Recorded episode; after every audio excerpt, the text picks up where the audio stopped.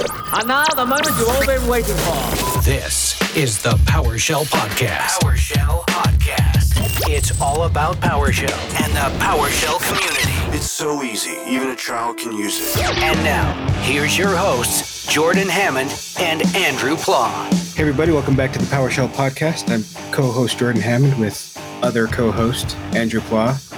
And today we have special guest Adam Bacon, who has been requested by, I don't, I don't want to say fans, by people who listen out of boredom. Welcome. It's not that bad, is it, guys? How you doing, Jordan? How you doing, Andrew? All right. Oh no, that wasn't a comment on you. That was saying I, I just believe that I'm very boring. So everyone listening is like, you know what, I could use a nap. So that's No, just a Jordan, you general have some thing. great questions. Ho- hopefully, we might. You know, yeah. You know, this show might turn it around. You guys might become like comedians after this or something. You know, just um. But yeah, I'm honoured to be on the show, guys. It's it's you know a proper privilege to just talk about PowerShell to more than my kids and wife. From what I've seen, you've been in PowerShell for quite a while. We were looking at a, an article you did in the PowerShell magazine like 10 years ago. Um, I think Jordan was commenting how uh, you looked a little bit different 10 years ago, as we all do. Um, so, how did you initially get started in PowerShell? That's a really good question. Um, back then, uh, my beautiful wife, because I believe that behind every good man is a great woman, and you know I'm blessed with an amazing wife. And she'd recently given birth to my first child, and I wanted to develop my IT career further, and you know hopefully bring home some more wonga for this you know family that I was providing for. So um, at the time, uh, the company that I was working for they had a team of consultants that would be going out to these uh, colleges or schools. And they were spending like up to a week or maybe more um, going into each classroom and looking at each computer writing down every single thing about that computer and you know like the time it took and that. It's just crazy. Uh, obviously PowerShell 1 had come out and although it didn't support um, remoting, you had the WMI capability. So um, I bought myself a few books and I just got to work reading up on it. And uh, after jumping through quite a few burning hoops, other people could see that it made sense. Um, and I was able to run this script and we said to the um, end client, you know, just as long as all your computers are switched on, it's good. And uh, although it wasn't lightning quick, but you know, I was able to retrieve all the information that this team of up to five people a week or more were getting, and I was getting in like 40 minutes, and it was in a spreadsheet, and I could reliably say that it was, you know, 100% accurate because I'm sure you've been there yourself, guys, when you're looking at serial numbers and how small they are, and eights could be B's or zeros, or and you know, when you get to my age, you know, you're proper squinting your eyes and trying to, you know, work out what these characters are, and it's just there's just no need, you know. So um, yeah, really, my my, my PowerShell journey began with almost auditing, you know, but um, it was in the early days, and uh, and yeah, sadly, I haven't come on to be some amazing genius. Um, and you know, the jobs that I've been in, not a lot of people even know about PowerShell, or you know, you're trying to convince them like, hey, we should use PowerShell to do this. So, um, you know, it's just been like a, a self-learning journey um, to get to where I am today.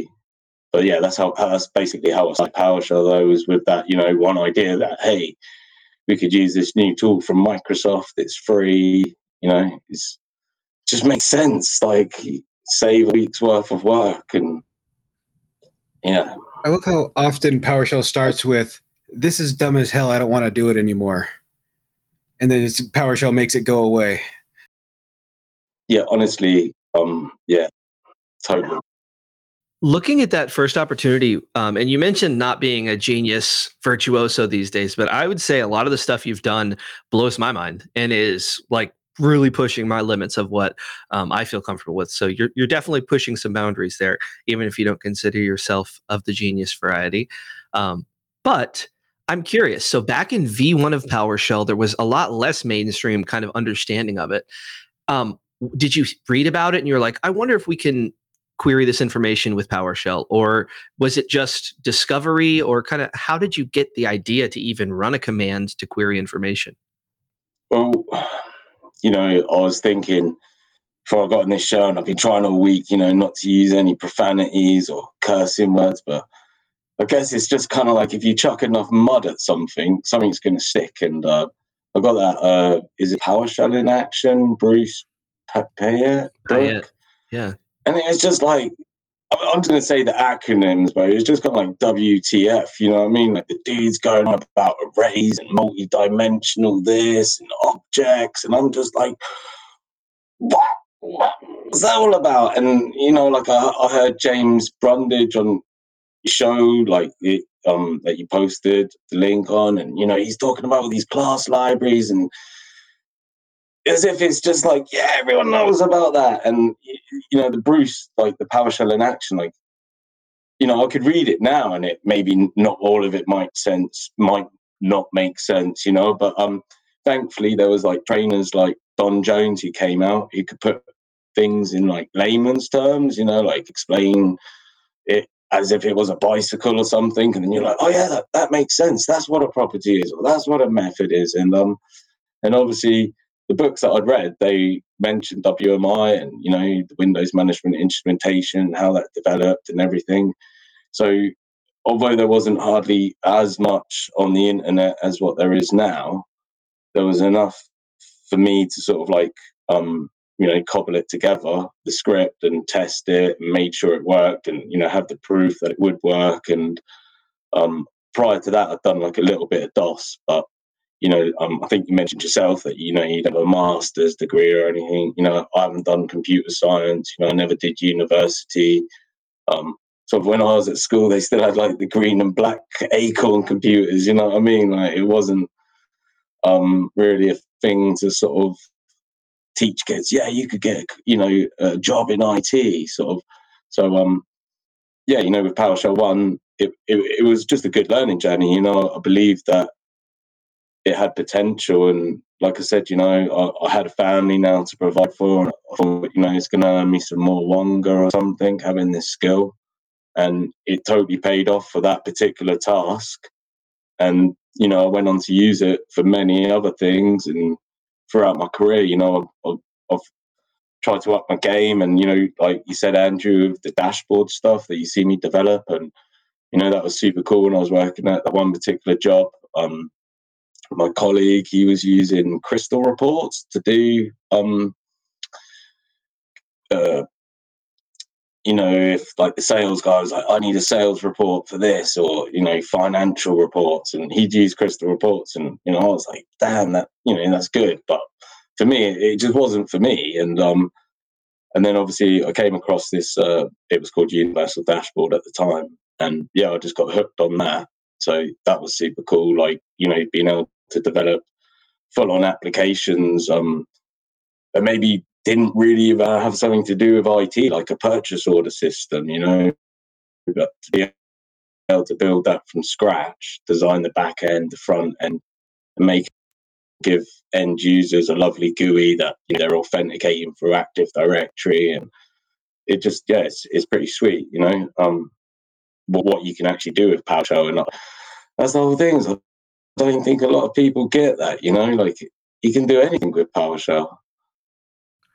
No, um, I, I, think I can really relate to what you're saying too about you know kind of getting into IT to have a nice career to provide for your family. That's why I got into IT. Um, I liked how in IT you can get started with a job now, like help desk or tier two or whatever, and then long term there's a pretty high ceiling if you keep working on your skills. And I think that for you and for me and, and for probably a lot of people who listen to us, PowerShell really helped take us from where we were to where we wanted to be. Um, and it's really cool to hear how that transpired for you, um, especially in the early days of V1. Like that's you've been in this for quite a while and have seen a lot of things change over time and have played a certain role in that. So that's awesome. Thank you. Yeah. Did you have any sort of scripting background uh, when you decided to try out PowerShell, or is PowerShell your entry into scripting? Um, well, kind of like I was just saying, like um, briefly mentioned it that yeah, you know, I've done a little bit of DOS because at the time, um, you know, I was like sysadmin.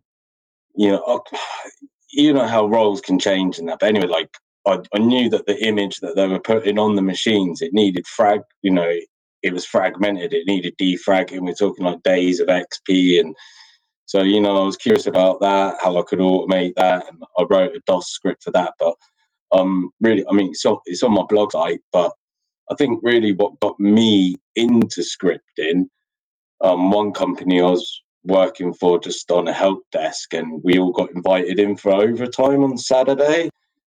So we came in, and, and the boss guy, guy was really cool. You know, he provided pizza for everyone, and we were all sitting there eating pizza. And, and this one guy's like, I reckon I could, you know, write a script to just do what we'd all come in to do for overtime. And yeah, the guy did it and pressed the button, and it and I was like, damn, like, you know, that guy to me that day was a god. You know, he'd just done all the work and we got to eat the pizza. So um, it's happened a few times, you know, prior to me being able to script that you see someone in the company and they do something, you know, like make the magic happen via a script. And I wanted to be that person, you know, that inspired me enough to be like, I want to be that guy. I don't want to have to run around to like 400 computers or 500 computers to like and do the same thing on it. It'd be cool if I could write a script to just do it for me.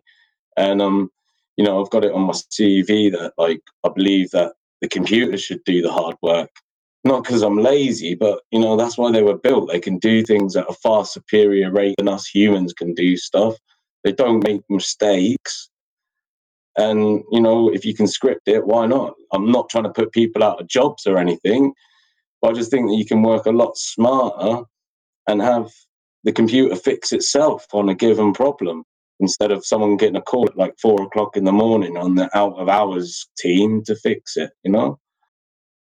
Yeah, I, I definitely know. Um, whenever I think of scripting and things like that, and you know the efficiency that comes along with it, and the fear that comes along with people thinking that you're taking away jobs, I think that um, a lot of the problems in IT are so complex, and even just doing security properly, um, we need all the resources we can get, and taking the resources from manual processes that we can automate, and then being able to train and kind of like repurpose the labor that wasn't being fully utilized in the past um, is a really good thing for uh, businesses. Um, yeah, obviously, no one ever wants to put anyone out of work, but an intelligent business will repurpose those assets. I feel. You rarely have an IT person say, "I have nothing to do," but you always have an IT person that's buried. So the idea that automating out some of that workload is a negative blows my mind. So I was, I was just going to say, um, sorry, I didn't. I'm not getting too bad delay my end, but yeah, I was just going to say is like um for not just automating stuff that I have to do, I've automated like or developed programs. Um, I know I haven't really blogged about it, but there's that PowerShell studio out there where you can create create GUIs. So um, for particular members of staff who are, you know, to me doing things like the dinosaur age, you know, like getting a sheet of paper, putting it up, like and then writing it down and then cross-referencing it the screen and then t- typing it in and and when you've got like multiply that by like 8000 sheets of paper that's you know and then like literally like i'm like hang on a minute how do you get this file? Oh it's a csv well just wait there you know i could, I could build some program and have a browse button that you find the csv and then you press do my job button and it just works you know and like literally like um I've developed so many programs like that out the box, just bespoke solutions. And I know it's a bit cowboy-ish, but it it saves time, like hours and hours, you know, and it works. So I don't see a problem in that. You mentioned PowerShell Studio, and for those who are uninitiated, that is a like IDE to create GUIs and PowerShell kind of thing. It's a paid for product by Sapien Technologies. Um, I had that. I had a license to that back in the day, and what a magical time! Um, like to learn PowerShell, and then all of a sudden to be able to create an interface around it that's actually like user friendly and looks uh, presentable. I, it was so much fun to create solutions using that for different business departments. I think kind of similar to what you mentioned with the cross referencing thing. I used it a few times to deliver to different departments a little executable that that would do whatever kind of task they needed. very powerful stuff. Um, and it sounds like you that was a positive experience for you. And now going forward a bit, then you discover Universal Dashboard, which kind of reminds me of PowerShell Studio, you know, creating GUIs, but kind of to the next level in a way that I think most people would have had a hard time imagining could exist. Um, how did you initially get into PowerShell Studio? I think you mentioned a job, but how's that whole experience creating really interactive, really visual interfaces for PowerShell? Yeah, so um, after I'd been using PowerShell Studio for a little while, you know, creating people various programs, um, you maybe found, found it yourself uh, that it, it, although it does the job, but it, it looks pretty basic and pretty Windows 95 like. So, um, like I said, is I, I had a colleague who was uh, always creating these amazing crystal reports that you know all the directors and that were like, oh, very well done, you know, bloody good job, and and then there's me and I could provide these SQL queries and that, but you know, it was just in a plain Jane Excel, sort of didn't look that great. So um, obviously, I saw this universal dashboard uh, product that could create these dashboards, and and wow, yeah, what a ride! You know, like yeah, I had to learn some CSS. Yeah, I had to learn sort of the uh, the basics of React and like you know sort of designing it in the panels, and then if it shrinks the screen, like how that's going to affect the layout. But it I was so lucky to get on it, you know, when the product sort of just came out, and and yeah, just the things that I could do with it. I was I felt like I was producing these better reports than what could be produced in Crystal reports. And then the fact it was interactive and querying the database, like every time they hit that page, or that they could have a calendar, you know, widget or component or whatever you want to call it, that they could select a date and then press a button and the result or the graph would appear on the screen. So um, yeah, it was amazing, and I built some full-on applications like a purchase order system, um, a complaint system.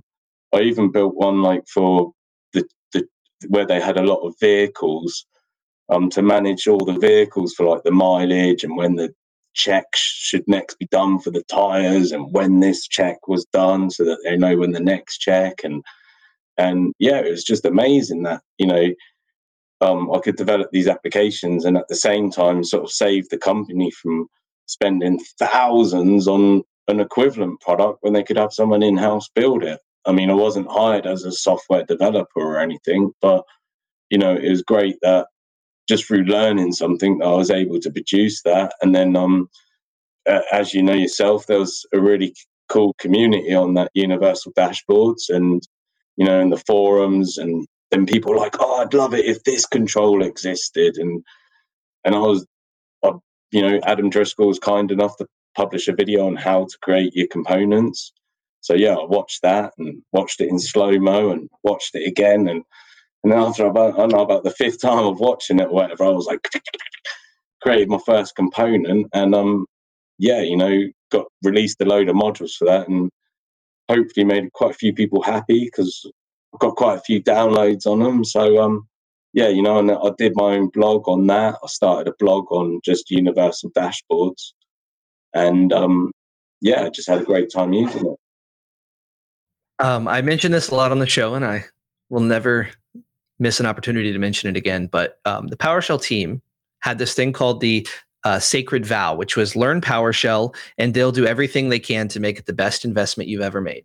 And it's really cool to hear your journey and how you went from running a command to query the serial number on a computer to developing applications to solve real business problems um, and really doing developer type stuff. Um, that that is quite cool. Um, I have a question with that, which would be so you're creating this huge application to manage vehicles, keep track of them, keep track of when they need a new repair. How do you approach with a project like that that is working with a different department? How do you handle establishing what really needs to happen? So you mentioned the cars need to change every so, so many thousand miles. Um, how did you have those conversations with the people who knew that information? Um, because I think that that is a piece of the puzzle that people sometimes struggle with going from IT and doing you know PowerShell scripts there to creating solutions with other business departments and communicating back and forth with them. So I'm curious to hear what your experience was like with that.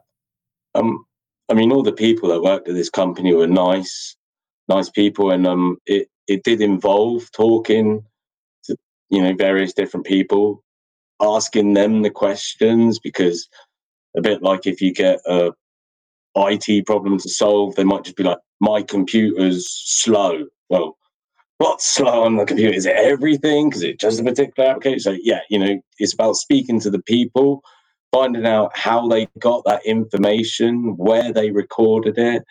Um, off the top of my head, I think there was like about 14 different spreadsheets that they were, you know, putting all the different information in, and and it was 14 different spreadsheets. So after I kind of um, got the information about how often, like you say, these checks need to be done and how how do you currently do it.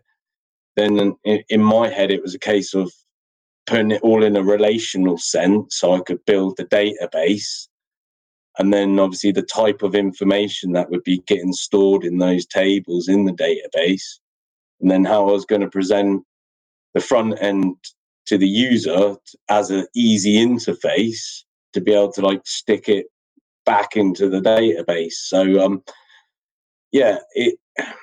I mean, once you get sort of like dumped the task like that, obviously, if it's your if it's your first ever go at doing something like that, it's going to take you a long time. But um, thankfully, I've done, you know, like the purchase order system I'd had running by then, so I'd, you know, sort of been through the process from start to finish. But I know there there probably is best practices to follow in that, but um, I just like I like to see how things are being done manually or how the process works currently, and then from looking at what that person's doing, I'm I'm then able to you know write a script to a solution for it. So it seems like uh, you're always looking for a module to help you out. I was looking at your GitHub repo. You got 86 repos in there and some of those I read them and like, this is genius. How have I not known about it? Uh, so, so what I'm looking at, you have an image to text where you put in a an image and it gives you the ASCII version of it. I love that. Yeah, me too. That's why I did it. You know, um, yeah. Uh, it, hey, you know, um, I'm just like I said, is when I first got into this whole scripting malarkey, it was because these I don't know if you guys ever watched it, but you know, like the show He Man or Thundercats or BraveStarr, you know, like I grew up in those days, like where there was always that lead character who was like super cool and and and to me, like the guy who could press that button and run the script was that guy, you know. He had the power. Um, or she had the power, you know, not being sexist. But yeah, so um obviously I I loved ASCII art. Um, when I first learned about that, you know, like uh, I think it was in one of the early scripting games. I actually competed and I copied and pasted some ASCII art and I put it as a here string. And I think it was that Richard Siddaway, and he was like, "Oh, I'll give you some extra points for the good art," you know. But it's always blown my mind, like, how do people do that ASCII art? You know, how, how's it done? Like, and um, and I'd actually put it on Twitter. Um, I've been working with uh, log files that particular day, and I, I, was like, "Oh, how come someone hasn't put the equivalent of this Microsoft tool as a PowerShell tool on the PowerShell gallery?" You know, because it'd be really helpful if someone did. And um, it was an MVP, Justin Grote, I think that's how you pronounce it, but he was just like, "Oh, just find a C sharp library that does the heavy lifting and just turn it into a module. Like easy. And again, you know, it's a bit like listening to that James guy on your show, you know, like some people are like, like just so intelligent and like, you know, know what they're on about in many different languages that they kind of expect that everyone's on that level with them. So um, I was trying to think of something clever to say back to this uh, Justin. Um, but before I knew it, this like other clever guy. Um, I can't quite pronounce his name, but he has an awesome website, Evotec. And um, he said, Hey, I've done it already. Here's the module. And I'm like, damn, like, how'd you do this, guys? And, you know, I've been learning, like you said, you know, PowerShell since version one. And you know, I've bought the books, I've paid for some courses, but this whole like binary module thing just seems a bit of grey area. You know, like no no real courses to my knowledge are on it, and and it's because it's all C sharp. So um, recently what I've been doing is uh going to NuGet.org, I think it is off the top of my head, the URL, and from that website you can look at these C sharp libraries that people have created, and that particular ASCII to text one was on there. And I found that, and I was able to compile that into a PowerShell binary module. And yeah, it's super cool. Like you can get some really nice images off of that. You know, And um, like I said, I, I you know I grew up with Teenage Mutant Ninja Turtles. You know, they're awesome. So, but I've never seen Teenage Mutant Ninja Turtle last week. So You put Invincible in there too. yeah, so um, it yeah, so anything that I see out there that's cool and it's not in on the PowerShell gallery or you know someone else hasn't done it, then boom, I'll, I'll do it and I'll share it because maybe someone else out there will find it useful. You know, like There's about to be a lot of ASCII art uh, going on around around here. This was a great find for me. Yeah, definitely. You can even do yourself on my blog. Like if you check the blog page, of, you can take a picture of an actual, you know, person or whatever scene and and convert that to ASCII as well, which is that's pretty mad, you know. But um, yeah, you can definitely have a lot of fun with that module. Wow. Yeah. Your repositories are pretty cool. Kind of reminds me of James Brundage, where there's just like a lot of really cool tools that you can just quickly borrow and start using. Well, There's another one that uh, really stuck out to me, and it's read PDFs because as as someone I, got my IT start in the mortgage industry, and I dealt with nothing but PDFs in an email environment, and there's no way to compress that or do anything with it. So the ability to read PDFs could have I, I could have used this like uh, six years ago, but I am curious about how you got there. And it says it's got some C sharp in that one. Again, my friend, that's the another binary module. And um, it actually, I could have done with that about six years ago as well, because the current dilemma at the company I was working at was they couldn't send all the invoices out to the customers, and we're talking like just over five thousand customers, I think it was. So if you're going to miss like five thousand customers worth of invoices, you're losing a lot of money. You know, if you can't send it out.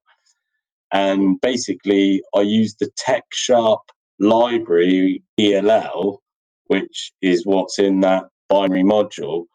But I was actually able to use um, a totally different command line executable to split the PDFs, like this one big 20 megabyte PDF file, split it all into pages, use this iTextSharp library that's in that thing to read the PDF, to then put a regular expression to get email or whatever, and then attach that invoice to the email and send it to the customer.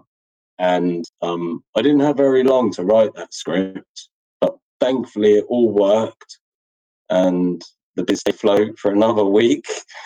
But yeah, that was actually the the tried and um, method, or you know, had to be the solution for a few months. But um, yeah, so I don't know. I was thinking about that issue, and I saw that read library, and um, obviously my name's Adam Bacon, and that particular library was using like PDF Pig or something. So I was just like, that looks like a good match. You know what I mean? So yeah, I, I built it, but yeah, it's quite handy, and like I've showed a demo on my um blog site how I, you know, if I try to read a PDF of my CV, it just all comes out as gobbledygook. But you use this module and you can like see everything that's on the CV. So, um, because it's PDF.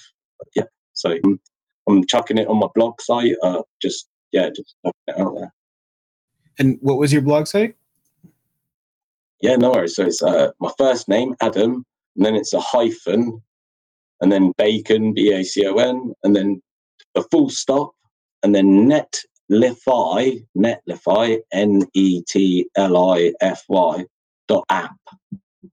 And hopefully you should see a web page there come up, and I'll put my history about you know about me, previous things I've done. I've got my CV on there, but I've got all my recent modules and as well like Crescendo. Like um, I've written quite a few Crescendo modules now, and um, just anything that I've had to deal with uh, in a day job. Like I, I ended up using Wireshark to solve a particular problem, uh, a recent work placement, and again, no equivalent of that is on the PowerShell gallery. So as they've got a command line version of Wireshark, aka T Shark, I made that into a Crescendo module, which was awesome.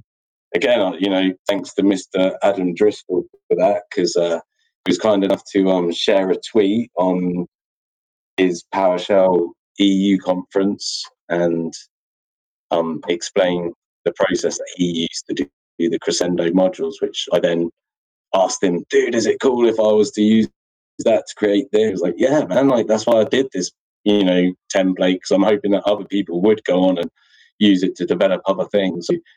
Um, yeah, I've, I've gone and built some slightly older command line executables like RoboCopy, for example, um, which got quite a few likes on Twitter. Which again, you know, it's just one of those classic tools that is kind of forgotten because it's so old. And and when you're using these old school DOS commands, you've got all these like wonderful parameters that don't really make sense. And you, you know, you have to look at the help text and everything. And um, so yeah, if I build them into a PowerShell module with easy to understand parameters, then that's a win-win in my book. Sorry, my daughter was just at the door and I'm like, what's up? Like, you can see I'm busy. Like, it's really important. Go away. yeah, sorry. I think that um, our guest last week, his grandson came on camera for a little bit. Um, just opened up the door and was there, and oh hi. Um, was actually kind of cute. So no worries. Yeah, I, I saw that. Show, yeah, yeah. Um, wow, sounds like quite the journey you've been on so far with PowerShell. Um, do you think that the PowerShell team has lived up to their sacred vow of, you know, if you learn PowerShell, it'll be the best decision you've ever made, and they'll keep working to make that true? I just, um, you know, I don't know whether I can publicly say this, but that Steve at the Power Team, man, that dude's a legend. Like, he's invited me for a ride in his like amazing Porsche car. I mean, like, if if they ain't like amazing people, like, you know, I kind of joke joke with him on Twitter, saying, "Oh yeah, like, when when am I to get a ride in that Porsche, Steve?" And he's just like, "Anytime you want, man. Like, if you're in the area, we we can go for a ride." And, you know what I mean? Um, but yeah, totally. Uh, how PowerShell's developed, um, it, yeah, they've done a great job. You know, um, obviously Jeffrey Snover, he's he's he's like the godfather, and he's he put it all together.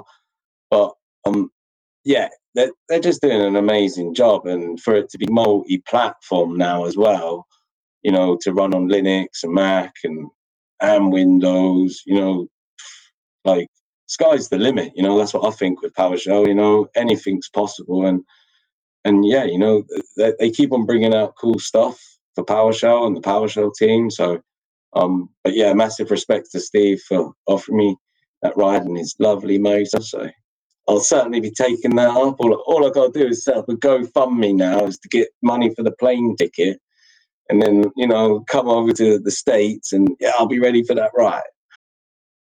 Here's what I think, Adam. I think that you need to apply to speak at Summit and get accepted and then get a really nice job that gives you a ton of money so you can come on over. And uh, you can come out to summit hang out in seattle get a ride. It'll be a good time. It would be awesome. Would be awesome. Yeah, summit uh, i don't know you said you saw a message from adam driscoll about the ps summit eu were you able to attend that one or was it just you just missed that one? Yeah sadly guys um having four amazing daughters does keep you know me pretty busy. On top of that, I've got two Shar-Peis, and I've also got three cats as well. And don't forget the giant land snail downstairs. So my house is pretty busy, but um, and in all honesty, with COVID and everything, my passport's expired, and um, I maybe could have got borrowed a mate's boat or something in a dinghy to try and get over to Vienna, but yes, uh, um, sadly didn't make it. Um, just yeah, just financial and you know, um, just being able to get out of the country with not hold having a valid passport. They get they get real uh, snippy about that. Uh, well, you know, we left the EU now, haven't we? The UK left the EU, so yeah, you know, can't can't do it. Now, you mentioned you or have been using Netlify. Can you speak to that? I've heard a lot of great things from a lot of different people about how it's this great platform, and I believe Joey Aiello left Microsoft and the PowerShell team to go work at Netlify. Um, what is Netlify, and how are you using it? Okay, um, so with all these uh, modules that I've been recently producing, one of them is called Retype. So that's R for Romeo, E for Echo, and then Tango, Yankee, Papa, Echo, Retype. Yeah. And that allows you to create um, static markdown documentation pages. So, like I said, is I was totally gutted that um, I was no longer working at the company due to being made redundant. I was doing all the dashboards at, and you know, I really did miss you using like PowerShell Universal and what it could do. Obviously, you know, if you start a new company and you tell them about this amazing software, but they're going to have to buy it, you know, and they'll, they'll just basically tell you, sorry, kiddo, you know, we've already paid thousands of pounds for this software or something. So we, we, we can't do that. But um, yeah, this retype basically allows you to build websites and in Markdown. Um, so it's very, very simple to do. And then host them. Um, on their website, retype.com, they've got the instructions for hosting on GitHub. And um, although I've I've got a blog on GitHub, ps um, forward slash ud hyphen flix. I, you know, I've got a website and, but it wasn't easy peasy to get it up and running on GitHub, you know, like I had to install Jekyll and I think Ruby and do all this like stuff to get it all to work. And it, it wasn't, you know, piece of cake. So, um, I, I built this retype module, which I thought was super cool because it, it's got like a built-in template of dark and light mode. You can search the website. You can look at the history of your website. It's just a nice layout, you know, and it works dynamically sizing. Um, and so I was like, damn, I, don't want to go through the whole GitHub thing of, you know, being a complicated process. So I actually saw on YouTube that there was a video of some guy who'd used Retype and was hosting it on Netlify he showed the process of how he did that. And I was just like, damn, that's that's that's like me. That's simple proof, you know, like anybody could do that. Like you just got to drag and drop the folder and boom, it's done. And obviously, where I've got a GitHub account, I was able to log into the Netlify using my GitHub. So I didn't, you know, the login was dead simple it took me like a minute or so to set up the URL and that, like for the page to be hosted on Netlify. And then, like I say, this retype module that I've built, I didn't I didn't build the program. It's literally just me putting a wrapper around a .NET program, but it works now as like PowerShell commandlets to build your own um, website. So literally, all I do is do like initialize hyphen retype build, and I point it to the path of the project that I've been working on. That builds the project, and literally I can then just drag and drop that folder into Netlify on the upload, and boom, like within a few minutes, my website's all been updated online, and and I could tweet about some new blog that I've written or something. So yeah, it's just a really simple process, and it worked really nicely for this documentation slash personal blog site that I'm currently doing. Netlify seems like to be a really cool thing worth exploring some more. And it sounds like you're happy with using it as like your blog platform kind of thing of, of choice. Um, and you mentioned it's uh, it takes markdown files, so it's just like a static site generator kind of deal. Um, is that correct? That that is correct indeed. So the retype module, there is a few um, is it YML files, which um, it's like the configuration for the web page of you know who the author is and what icon you want displaying. But yeah, literally the web pages that I'm developing on that blog site are literally just markdown files. So I'm using good old trusted notepad.exe. I just literally fire up notepad.exe and I can just get just typing in my brain like all my thoughts and you know what's happening, what I'm blogging about, and it's just so easy. And and like I say, if you go to the retype.com website and if you look at their components, you'll see that all right, it's not quite universal dashboard, aka PowerShell universal standard, but it's a pretty sweet template and you know it looks dynamic enough.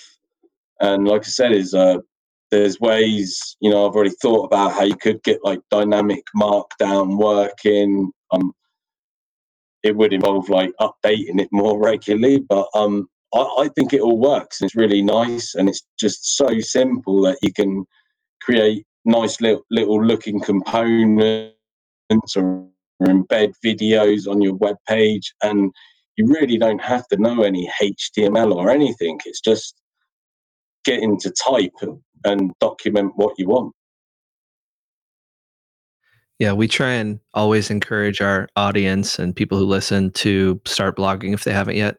Um, it's not to become famous or to be the world's biggest blogger, but it's to start the process of putting yourself out there to get feedback from others, to um, really solidify what you learn and put it into a form that you can come back to years later uh, have you found the process of blogging to be enjoyable? Has it had any positive impact on your life? Hey guys, I'm I'm on this show. You know that's positive, eh, right? You know, if that blog page helped me get here, like boom, it was worth it. You know, yeah. Um, yeah. Basically, I, I know as well because I watched previous shows that you know you guys are into your UFC as well. That's that's cool. Love my UFC here and you know our Liverpool lad Paddy the Baddy. You know, he just come off that amazing win, and he was able to go on and talk about mental health and that. You know, which I thought was an amazing thing to do. And I don't know, it just kind of helps me. Just if I'm feeling, you know, like pent up, or if you've had a bad day, it's great to then you know blog about something cool and positive, and you know something that you've enjoyed doing um, I am kind of a bit gutted because a lot of cool stuff that I've done, because I've done it at work in work time, I can't I can't share that with you guys, sadly. You know, I can't just stick it on the PowerShell gallery. And even if, you know, it saves so many hours or something, and you know, that's the only downside for me is that I haven't been able to share all of those scripts or, you know, I've had to rewrite them, some of them myself, you know, if I go to a different company. Um, but yeah, you know, blogging for me is just a great way that I can just get whatever's in my head out there to people and, you know, hopefully for like what various, you know, people have done through my my career, hopefully give that, you know, spark or ignition someone to be like, whoa, that's really cool. I didn't know you could do that. I, I want to do that, you know, and get on and learn. And it's just, it's just a really, yeah, good good thing to, I think to be doing blogging and and publishing modules. You know, like I, I said to someone, someone wrote to me on Twitter going like, it was only last night, and they're like, hmm, should, should I do this command line tool? Should I make it into you know, crescendo module? Is it worth it? And, and I'm like, mate, if it saves you time and you think it's worth it, then I'm sure someone else out there is doing a similar job to you and they will also benefit from it. So for me, as long as I can justify the module and what I'm doing and it helps me, and I know that it could benefit someone else out in the world, then yeah, that's that's um a total don't do it in my book. You know, you shouldn't shouldn't think, oh, should, should I do a blog? Shouldn't I do a blog? Just just do it. You know, it could really help you.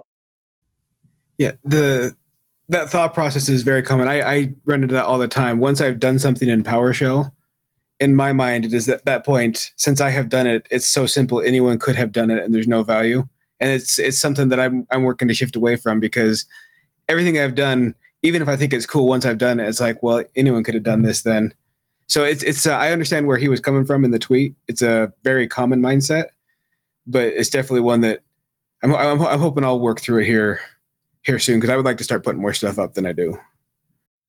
Yeah, it's it's one of those things. Um, it's there's so many small little battles, at least for me, involved in in publishing blogs that once you kind of get past those initial ones, it becomes a little bit easier. And for a while there, when I was in a nice little habit of blogging and kind of regularly sharing, it really in my life and in my career helped like foster a very nice growth learning situation for me because I was always kind of looking for, oh, what's the next blog post I'm going to be plucking away on? Okay, I finished that up. I solidify that knowledge. I move to the next thing. Oh, a couple months later, I get one comment on that blog. Yes, yes, awesome, so amazing. I remember those first few when I wrote. Um, a blog that was actually used by others, it was like, oh my gosh, you you almost feel like connected and part of this bigger world that so many of us observe, right? So many of us read blogs. Pretty much everyone who listens here reads different PowerShell blogs. And to take that step from like observing to participating, and given the PowerShell community support, they're going, you're probably going to have a pretty good experience doing your first blog post. Um, it really kind of helps push you into this new place with a whole bunch of momentum behind you. Um, and I definitely encourage anyone out there looking to kind of take things to the next level to get involved in blogging um, for sure. And it doesn't have to be perfect, right? We always encourage that. Um, but yeah, sounds like it's had a pretty cool impact on your career so far. And uh, that's just the beginning, right? Because the blogs are still out there. Hey, they are. I've got I've got two that I'm going to write. Um, maybe even today, depending how much you know writer's block I might suffer from. But um, yeah, you know, I'm sorry if there is any spelling mistakes. Um, that is on my list. You see, guys, I thought of a spelling check module because some of us just like to use Notepad to do our work in. So yeah, well. So you say spelling check module. That sounds a bit a little bit like this thing called linting. Um, and I'm not like an expert on it. I just I wrote a chapter in one of the PowerShell conference books, and they did a whole bunch of that type of stuff. So you'd like submit your chapter written in Markdown, and they would run a bunch of tests to make sure that it meet it met all these different language requirements, so that it could be like a professional technical book. Not sure if there's any overlap there, but I can say that it would be pretty useful to just be able to um, use PowerShell for that, though. Be very cool. I've already got an idea, guys. Um, there's APIs out there. I just um when I'm doing this API modules, like I, I put one on yesterday or last night. I'm new avatar, new hyphen avatar. It's just doing a simple API lookup. Uh, you get back like an avatar picture based on the name you supply. But yeah, it's just it's just something simple and, and cool. You know what I mean? So if to me it doesn't exist, then make it and that's what I'd be looking to do with this spell check one, unless one of you kind guys want to do it for me and save me a bit of bit of time. But yeah, um, so at, looks like the most recent one module you talk about, and this one I was interested is a comic converter. Because uh, so is this is this something to where you can scan ink uh, comic books? Does something or? What does this do with comic books? Uh, g- give me your sales pitch. I'm an investor. Hey, comics are cool. Read comic books. Um, yeah, no, I, I I love comic books. When I I tend to tell people, oh, I read graphic novels because it sounds a bit more, you know, adult like than rather reading comic books. But um, yeah. So basically, um, I when I got into comic books, uh, I was re- using Comixology. Um, Amazon sadly bought out Comixology and totally ruined the platform. Damn you, Amazon. Um, but yeah, anyway, um, comic books, when you purchase them as digital comic books, you might get it as a PDF or it might be a CBR or a CBZ. Um, and some people might be like, oh, I prefer reading everything in CBR format or I prefer PDFs. And or you might even have a PDF document that you only want the images from. So yeah, this module um, will allow you to uh, convert between various formats for your comic book books that you've um, purchased online, and you can convert them to your favorite format, or um, maybe you're creating your own comic book and you've got all these images like one, two, three, four, five, you know, all like PNG or JPEGs. You can then make all of those into a CBR format or something to then have as an official comic book. So um, I know it's going to be totally pointless for like pretty much 99% of the community, but for the one percenters out there like myself who like comic books and you know have quite a few purchased comic books off of Comixology, it could be useful for you. So yeah, that's what that one's all about. I'm already combining modules in my head. I'm going to combine this with the uh, image to text, and I'm going to make ASCII comics.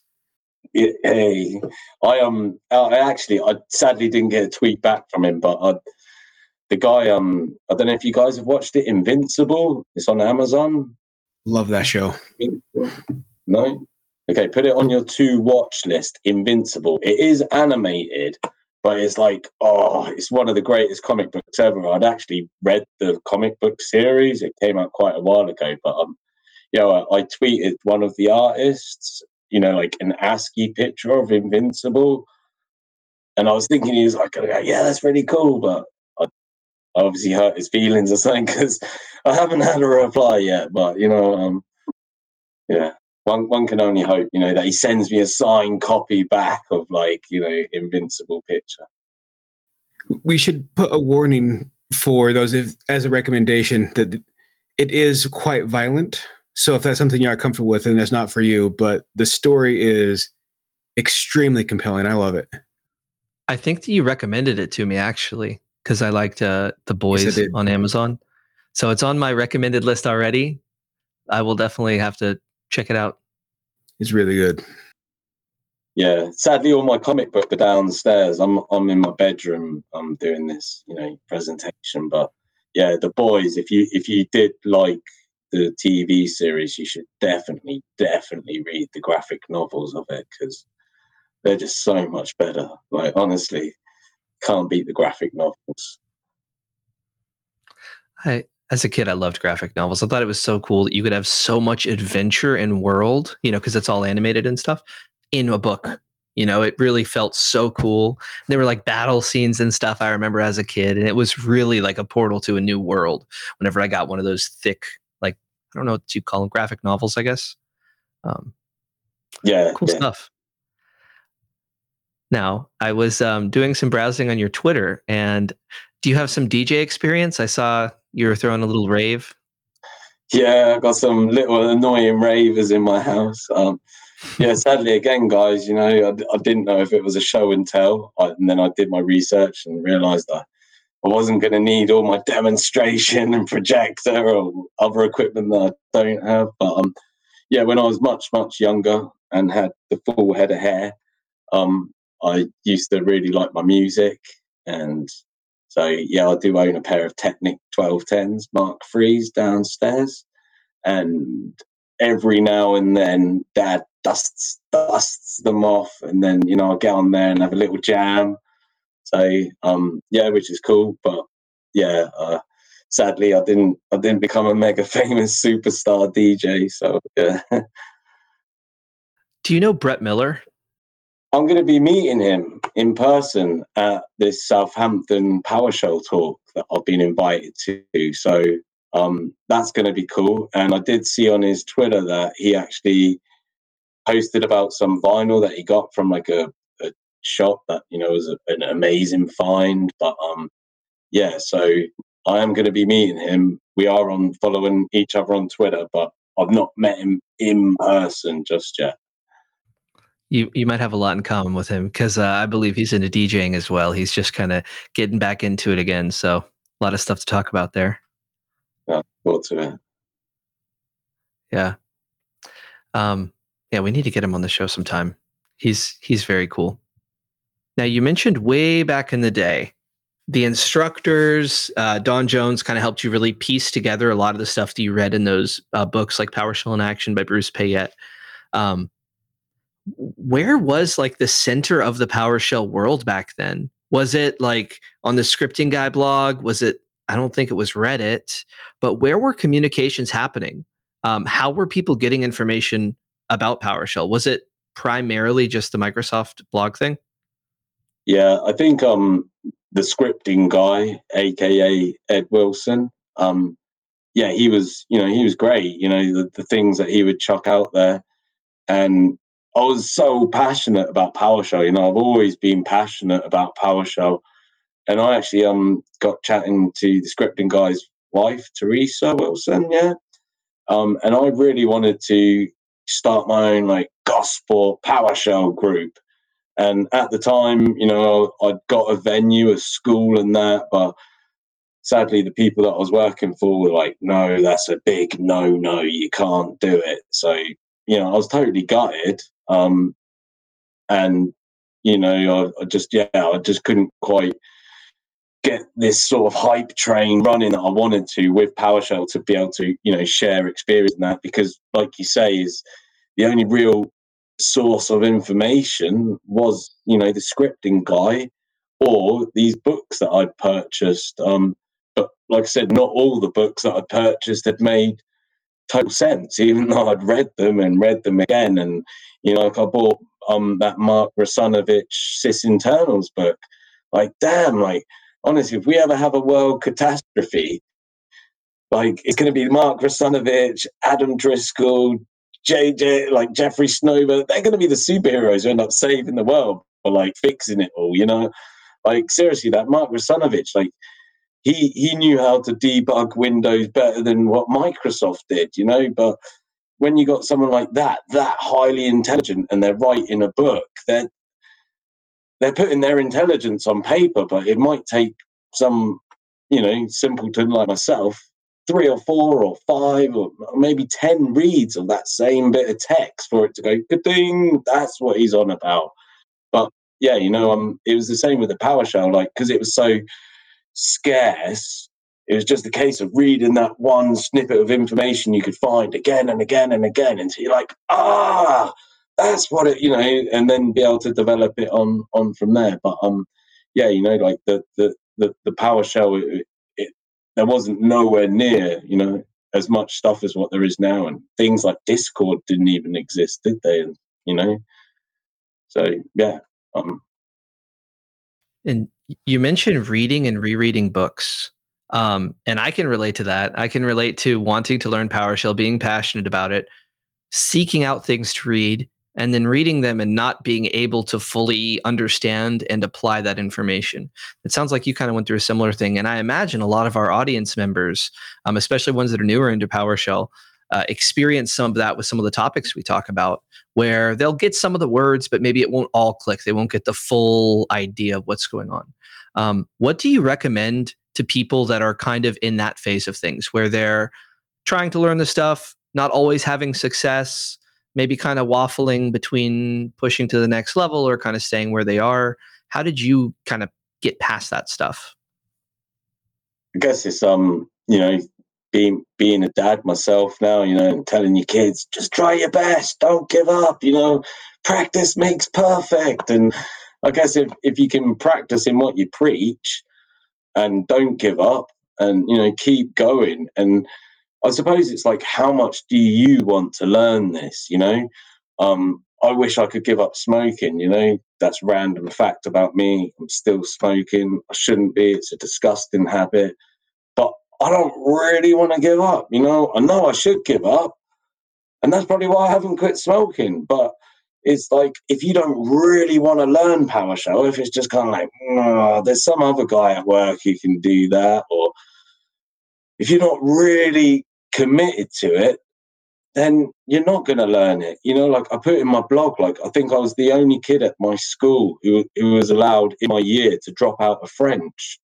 Why? It just it's a foreign language. I don't understand it, man. You know, but yet here I am, like years later, and I'm writing a foreign language and you know, aka PowerShell, and I love it to bits. You know, but I guess I didn't have the same enthusiasm about learning French as I do about learning PowerShell and you know you've got to want to learn it and and if you can find someone like I related to Don Jones's style of teaching the best, you know, like the you guys are so lucky. You've had amazing people on this show, like the Mike Robbins who was on here, um, you know, Adam Driscoll I've mentioned multiple times, and some of these people, just the way that they're able to teach you, or you know, what they've published, and it make a lot more sense than how this guy wrote it, you know, in this book that you've bought. So again, like if you want to learn PowerShell, you've got to want to learn it.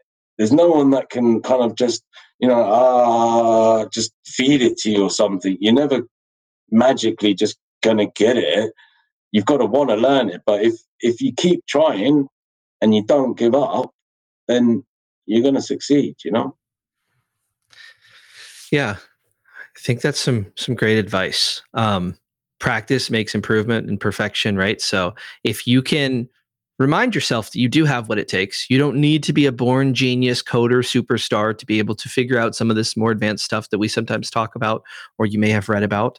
Um, celebrate the wins that you do get, even if you don't write an insanely complex this or that. If you write a one liner and it it does something useful for you or where you work, celebrate that. That is worth celebrating don't get caught up comparing yourself to us or the the people who maybe have been doing PowerShell longer or have have gotten farther with it. Um, yeah, I think that one day, I, I, think a lot of what we do on this podcast and a lot of what for me reading those books, maybe before I was ready to absorb it all, what it kind of does for me, it, it paints a little bit of a picture of where you're going. So we mentioned Netlify. That might be overwhelming for some people. They're still learning modules. That's fine six months, a year from now, two years from now, you've already heard about Netlify. You know it's a thing. We're kind of familiarizing yourself with some of these advanced terms. We mentioned libraries in our last episode. So if you're listening to these and you're not grasping everything all the way, I, I say that you're still making improvement because you're reducing the barrier to entry to these more complex topics in the future by the time you're putting in now. Um, but it's such a that's one of the things I enjoy the most about PowerShell is that and, and really most things that that are good hobbies is you can keep getting better. There's always room for improvement. There's always someone you can compare yourself to and, and feel like wow i have some work to do. There's probably some people who you would come across as an absolute wizard compared to them. Um, so it's yeah comparing ourselves can be not the most productive at times um, but if you're listening to this podcast, you're likely doing the right things and headed on the right track. If you've made it however long we are into this episode and are still interested and are still curious, then you have that passion, I believe, that you referred to, Adam. Um, and I'm excited to see if, if you're listening and you're feeling that passion and, and you haven't figured it all out. I'm excited to see what your journey will look like because we've heard of Adam's and it's been quite uh, impressive and fun and really gone all over the place. Um, so yeah, stick with it, everybody. Um, and to you, Adam, with this whole journey you've been on on PowerShell, where you are today with your skills and, and some of the things you've accomplished, some of the projects and stuff like that, did you imagine you would be kind of where you are today? Um, I don't know. Like, I guess that's a tough one. Like, like you say, if you if you're in a mindset comparison, you're thinking, well, I've been doing this for like 20 years. I, I could be should I be running my own company by now? You know, should I have been a director or, you know, chief of security or something? Um, I mean, I'm happy in what I do. You know, um, I think that's one of the main things for when you get out of bed in the morning is to want to enjoy your job enough that you want to get out of bed, you know, to go to work. Like one of the worst things is, you know, when you get up in the morning, you think, damn, I have to go to work today.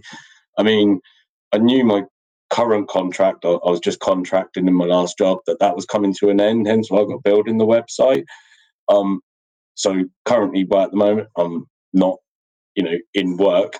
I'm hoping I've, I've got a few things lined up, but you know, I'm I'm happy where I am at my career. I know, like you say, like even if you're producing these one-liners of code, but that's doing something that normally took that company five minutes, and that had to be done like ten times a day, then you do the maths. You count that five minutes up times ten times like by five times by like fifty-two. You know, whatever the weeks, the year, fifty-one or whatever, and you get some massive savings. Um, I know not everybody is on board for automating things. And I know some companies have change processes that you have to go through and certain rules and procedures, you know, and best practices to follow.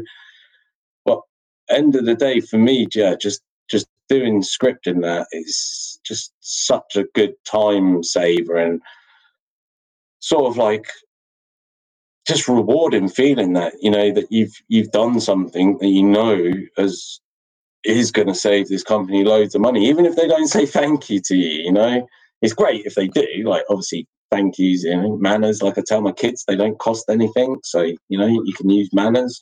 But yeah, it, for me, it's just like every time that I can nail a script that I know it's going to do the job a lot faster and more accurately and never make a mistake, then it's a great feeling. And so yeah, you know, I'm, I'm just happy, yeah, doing that in my career. Yeah, no. Earlier you mentioned things like should I be a director or a chief of security, and I have I have strong opinions on this. Uh, the moment I am put over any sort of people in a management job, I no longer love the job. So I'm always going to be in the tech just because that's what. I, well, I say that, but here I am doing webcasts and podcasts talking about. It. I don't do anything practical anymore.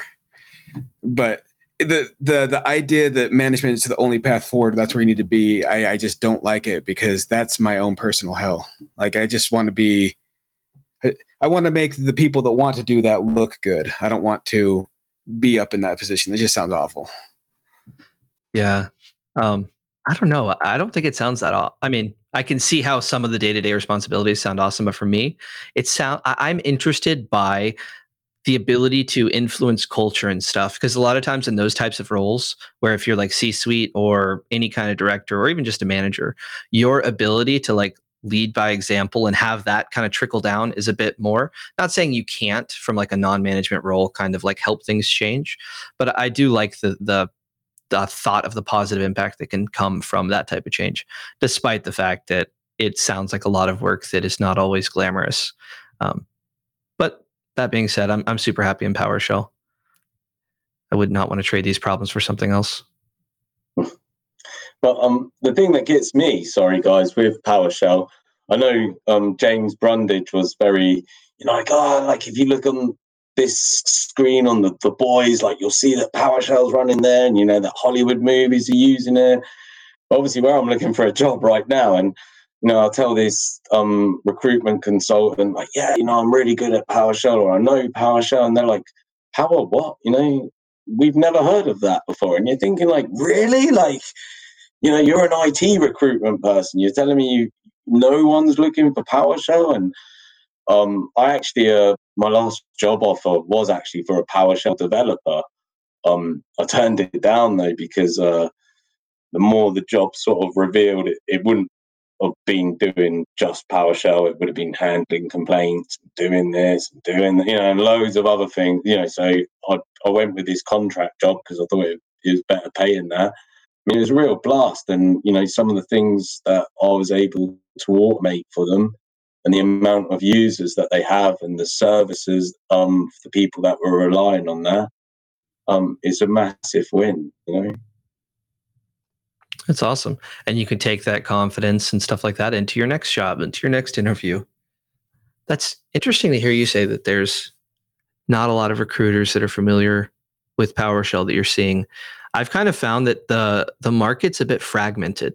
Like the people that are looking for PowerShell talent aren't able to find it, and the people with PowerShell talent aren't finding those people. Like it's a it's a weird kind of thing. Um, because I know a lot of people that I talk to, they can't hire PowerShell talent for anything. They can't find enough um, people who know PowerShell. So it's interesting to hear that you're kind of experiencing the inverse, which is they don't know what PowerShell is. The companies don't.